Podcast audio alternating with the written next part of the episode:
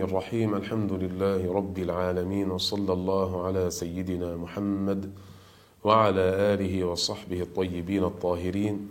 سنتكلم إن شاء الله تعالى في تفسير سورة الجمعة. أعوذ بالله من الشيطان الرجيم. بسم الله الرحمن الرحيم. يسبح لله ما في السماوات وما في الأرض الملك القدوس العزيز الحكيم. الملك من أسماء الله عز وجل وهو الموصوف بتمام الملك وملكه سبحانه وتعالى أزلي أبدي. أما الملك الذي يعطيه الله للعبد في الدنيا فهو حادث يزول والقدوس أيضا من أسماء الله. وهو المنزه عما لا يليق به سبحانه وتعالى كالشريك والولد والمكان والزمان والضعف والعجز. أما العزيز فمعناه القوي الذي لا يغلب والحكيم هو المحكم لخلق الأشياء كما شاء سبحانه وتعالى.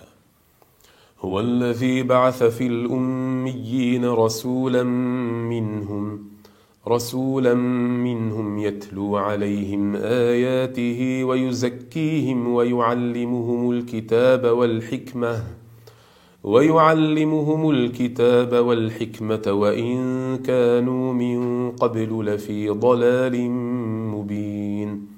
هو الله عز وجل الذي بعث أي أرسل في الأميين أي في العرب. وسموا بالأميين لأن أكثرهم لا يقرؤون ولا يكتبون. ولذلك سموا أميين تغليبا من باب التغليب. الأمي هو الذي لا يقرأ ولا يكتب.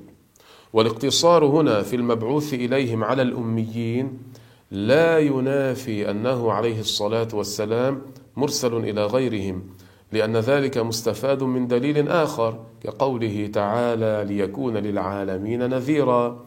وكقوله عز وجل وما أرسلناك إلا كافة للناس الله عز وجل الذي أرسل في الأميين رسولا منهم وهو محمد صلى الله عليه وسلم. أرسله الله من جملتهم أميا مثلهم وهو من جنسهم ونسبهم يعرفون نسبه وأحواله.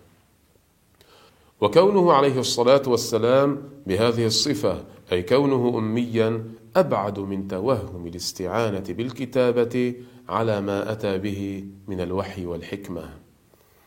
فأرسل الله محمدا صلى الله عليه وسلم يتلو عليهم القرآن ويطهرهم من دنس الكفر والذنوب أي يحملهم على ما يصيرون به أزكياء من حيث العقائد ويعلمهم كتاب الله وهو القرآن ويعلمهم ما فيه من أمر ونهي ويعلمهم الكتاب ويعلمهم الحكمة أي السنة. وقول الله عز وجل وإن كانوا من قبل لفي ضلال مبين وإن كانوا معناه وإنهم كانوا وإنهم كانوا قبل إرسال محمد صلى الله عليه وسلم لفي ضلال مبين أي بين ظاهر وهو الشرك وخبث الجاهلية. ثم قال الله عز وجل وآخرين منهم لما يلحقوا بهم وهو العزيز الحكيم. أي يعلمهم ويعلم آخرين من المؤمنين لم يكونوا في زمانهم وسيجيئون بعدهم لأن التعليم إذا تناسق إلى آخر الزمان كان كله مسندا إلى أوله فكأنه عليه الصلاة والسلام هو الذي تولى كل ما وجد من هذا التعليم. أخرج البخاري في صحيحه عن أبي هريرة رضي الله عنه أنه قال: كنا جلوسا عند النبي صلى الله عليه وسلم فأنزلت عليه سورة الجمعة وآخرين منهم لما يلحقوا بهم. قال قلت من هم يا رسول الله؟ فلم يراجعه حتى سأله ثلاثا. وفينا سلمان الفارسي. وضع رسول الله صلى الله عليه وسلم يده على سلمان ثم قال لو كان الإيمان عند الثريا لناله رجال من هؤلاء. ذلك فضل الله يؤتيه من يشاء. الإسلام والهدى فضل الله. يؤتيه من يشاء سبحانه وتعالى تفضلا وعطيه والله ذو الفضل العظيم. الله ذو الفضل العظيم على خلقه.